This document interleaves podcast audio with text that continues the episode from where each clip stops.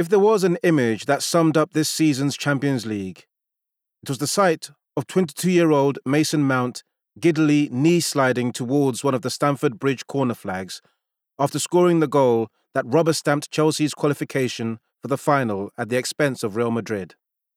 The 2020 2021 tournament was one in which a new generation of players came of age. Old money made way for the nouveau rich, and England bucked a recent trend by leaving the chaotic exits from Europe to everybody else.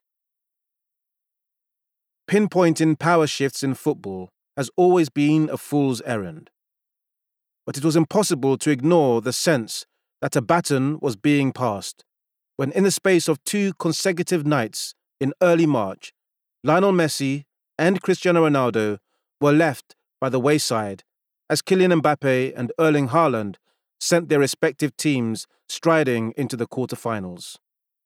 Haaland's four goal haul for Borussia Dortmund in their 5 4 aggregate win over Sevilla took his tally for the tournament to 10 goals, which would prove enough for the 20 year old to succeed Robert Lewandowski as the competition's leading scorer. With 20 goals in his first 14 Champions League appearances, the quickest to that mark in the competition's history, the next fastest was Harry Kane in 24 games, the Norway striker has a goals to games ratio every bit as unnerving as his Boston Dynamics running style. Mbappe finished second in the scoring charts with eight goals. The highlight of his campaign, a stunning hat trick in Paris Saint Germain's 4 1 evisceration of Barcelona at Camp Nou in the last 16.